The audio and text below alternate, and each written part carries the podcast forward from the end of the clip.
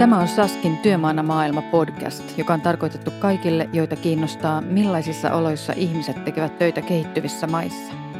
Tässä jaksossa mennään syvälle metsään, tarkemmin sanoen Nepalin Intian merantipuumetsiin, joissa puuteollisuudessa työskentelevät tekevät töitä vaativissa ja vaarallisissakin oloissa.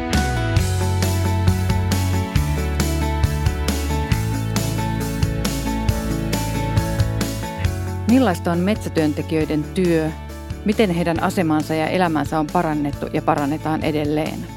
Entä miten metsätyö ja luonnonsuojelu löysivät yhteisen sävelen?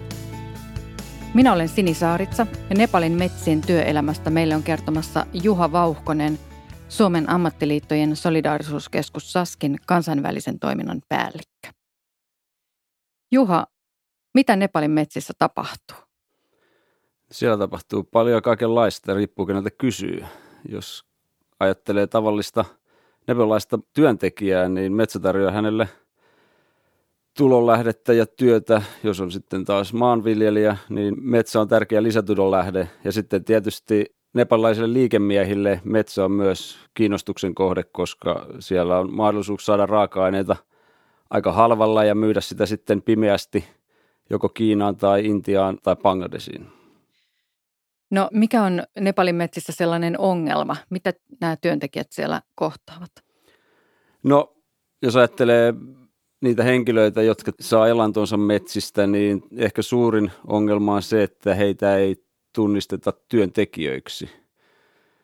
Työturvallisuuspuutteet on aika suuria, eli on hyvin yleistä, että onnettomuuksia tapahtuu ja sitten kun he ei ole virallisesti työntekijöitä, niin he joutuvat kantamaan itse vastuun loukkaantumisestaan.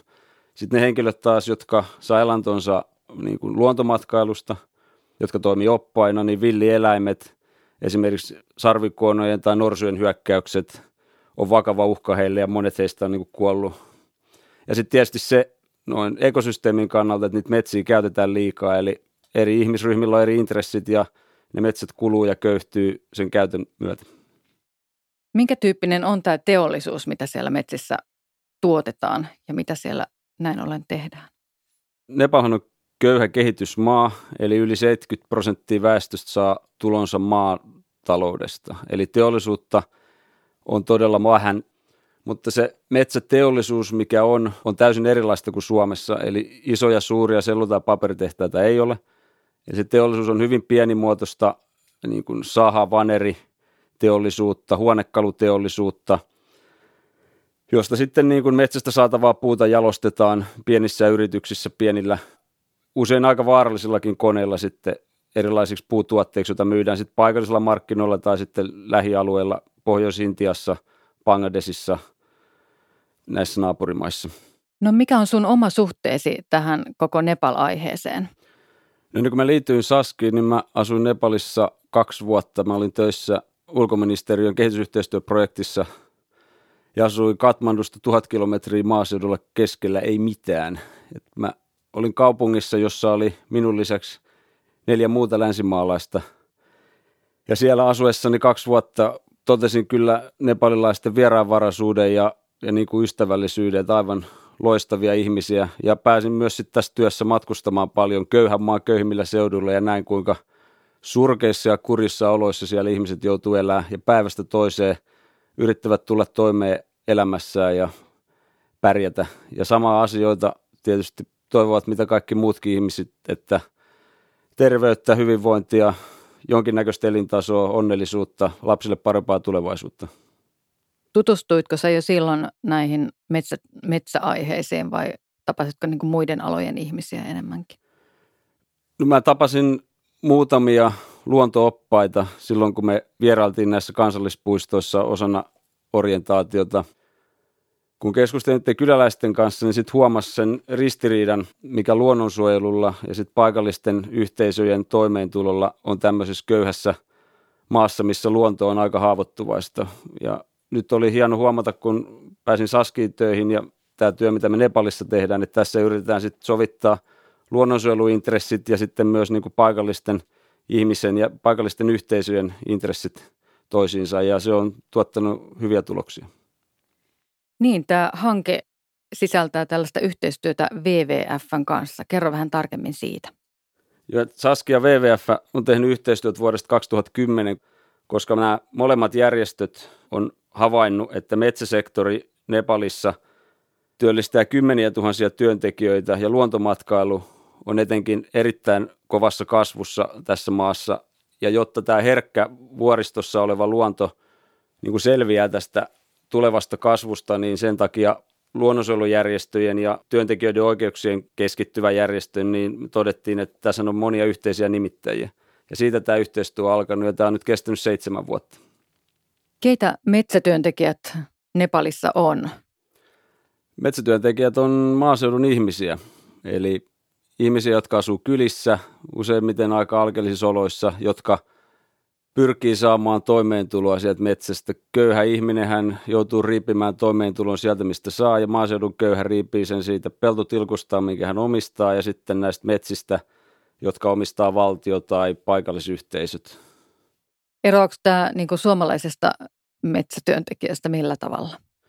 No ero on kuin ja päivällä, että niin kuin, suurin ero on siinä, että suomalainen metsätyöntekijä tunnistetaan lainsäädännössä, että hän on olemassa. Nepalissa näin ei ole. Ja sitten suomalaisen metsätaloustyöntekijän työturvallisuudesta on huolehdittu erittäin hyvin. Eli hänellä on kaikki asianmukaiset suojavälineet ja häntä suojellaan monilla lailla, asetuksilla ja säädöksillä. Mutta Nepalissa tämä yksittäinen henkilö kantaa kaiken vastuun niin loukkaantumisesta, niin toimeentulosta kuin sitten niin kuin työnsä tulevaisuudestakin. Sä oot paitsi asunut Nepalissa, sä oot myös käynyt siellä tämän, tämän metsähankkeen – puitteissa. Mitä sä oot siellä nähnyt niiden ihmisten parissa?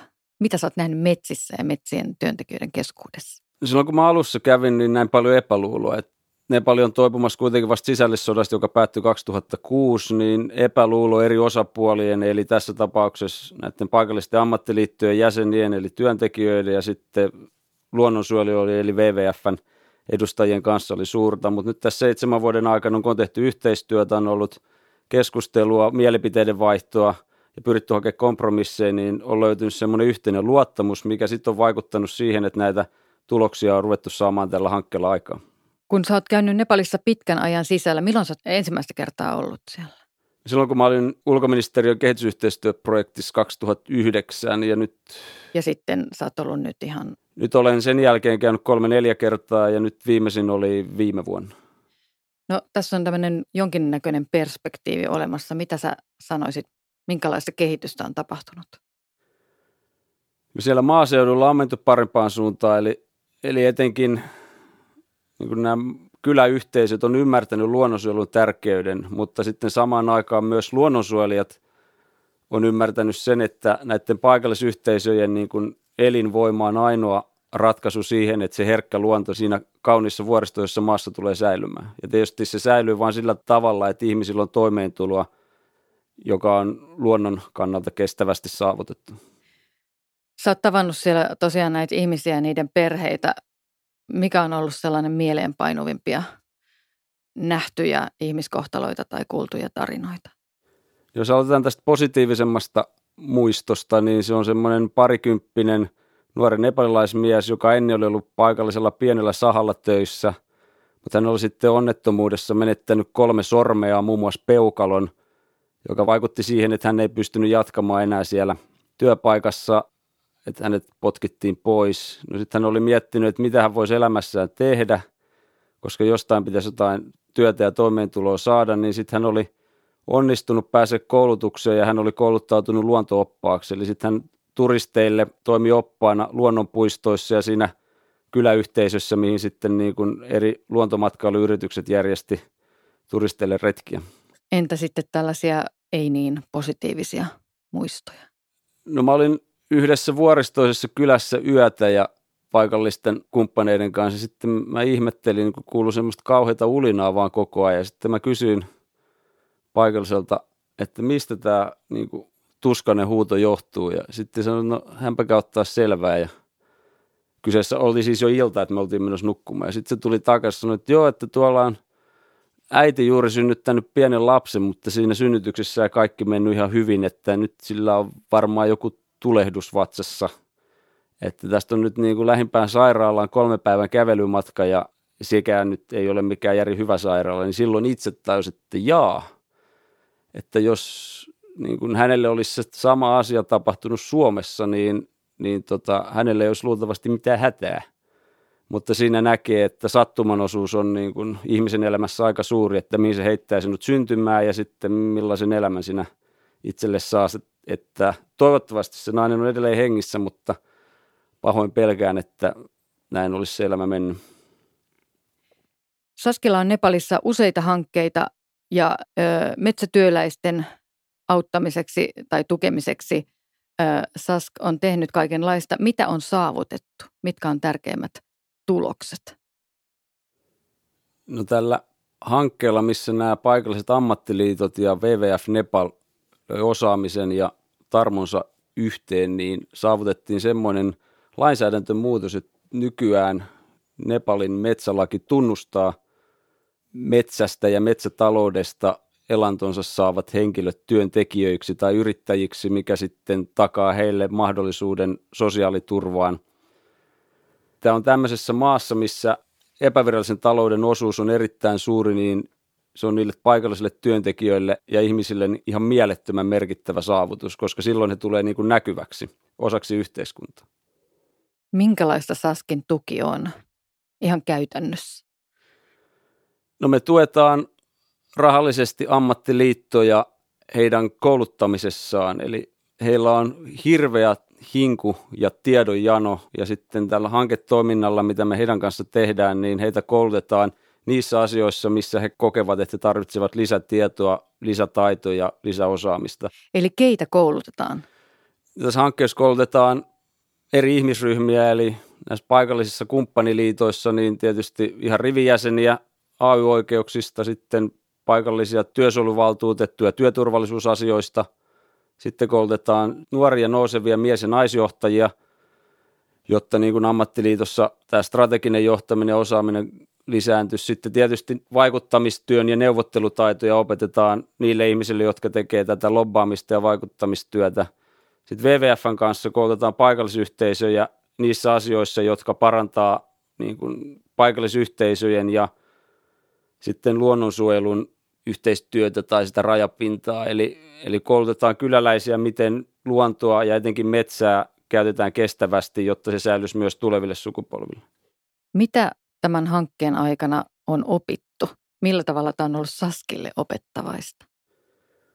No tässä ehkä tärkein opetus on se, että ennen kuin mikään asia etenee tai että ennen kuin tuloksia saavutetaan, niin eri ihmisryhmien välillä pitää olla luottamusta. Ja tässä hankkeessa siihen luottamuksen kasvattamiseen meni ehkä se ensimmäinen yksi-kaksi vuotta, mutta sen jälkeen kun nämä ammattiliittojen jäsenet ja ne kyläläiset oppi luottamaan näihin luonnonsuojelua ajaneisiin ihmisiin, niin sen jälkeen se yhteistyö lähti sujumaan ja sen jälkeen sitten saatiin yhteisessä tuumin näitä lakialoitteita läpi ja saatiin siellä paikallistasolla se niin kuin luonnonsuojeluasiat paremmalle tolalle ja kyläyhteisöissäkin sitten se niin kuin ymmärrys luonnonsuojelun tärkeydestä suostuttiin hyväksymään. Että aikaisemmin tämmöiset luonnonsuojeluhankkeet on törmännyt useimmiten kyläläisten vastustukseen, koska he tajuaa sen, että no jos tämä tai tuo metsäalue suojellaan sillä tavalla, että heillä ei ole sinne mitään pääsyä, niin heidän toimeentulomahdollisuudet vähenee ja vähenee ja vähenee, jolloin se tietenkään ei mitään kestäviä tuloksia voida saada aikaiseksi tämmöisellä näkökulmalla. Mutta tässä otettiin uusi toimintatapa tähän vanhaan haasteeseen ja siinä onnistuttiin kyllä todella hyvin.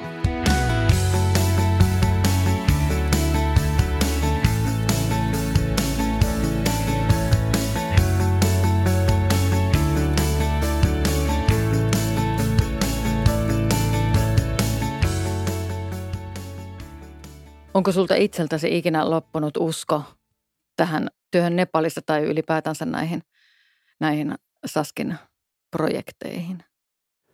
No ei usko ole loppunut, mutta ehkä tässä nyt kun ikää tulee, niin ymmärtää sen, että ei näitä asioita niin kuin vuodessa tai kahdessa saada valmiiksi. Että se vaatii useimmin kolme, neljä, viisi vuotta. Jotkut asiat on vaatinut kymmenen vuotta, mutta ennemmin tai myöhemmin, jos sinnikkäästi tehdään töitä, niin ne tulokset kyllä odottaa siellä tulevaisuudessa. Onko jotain uusia tapoja tehdä, mitä sä haluaisit kokeilla myöskin Nepalissa? Onko vielä jotain, onko tavallaan nämä on ne käytössä olevat, mitä nyt on mainittu, mutta onko jotain muita tapoja, mitä voitaisiin ajatella? Olisi mielenkiintoista kyllä koittaa yhteistyötä jonkun toisen kansalaisjärjestön kanssa.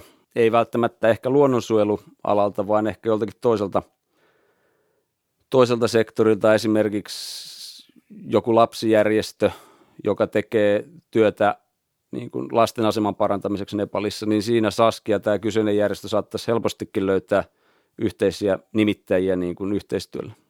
Käytetäänkö Nepalin metsissä lapsityövoimaa?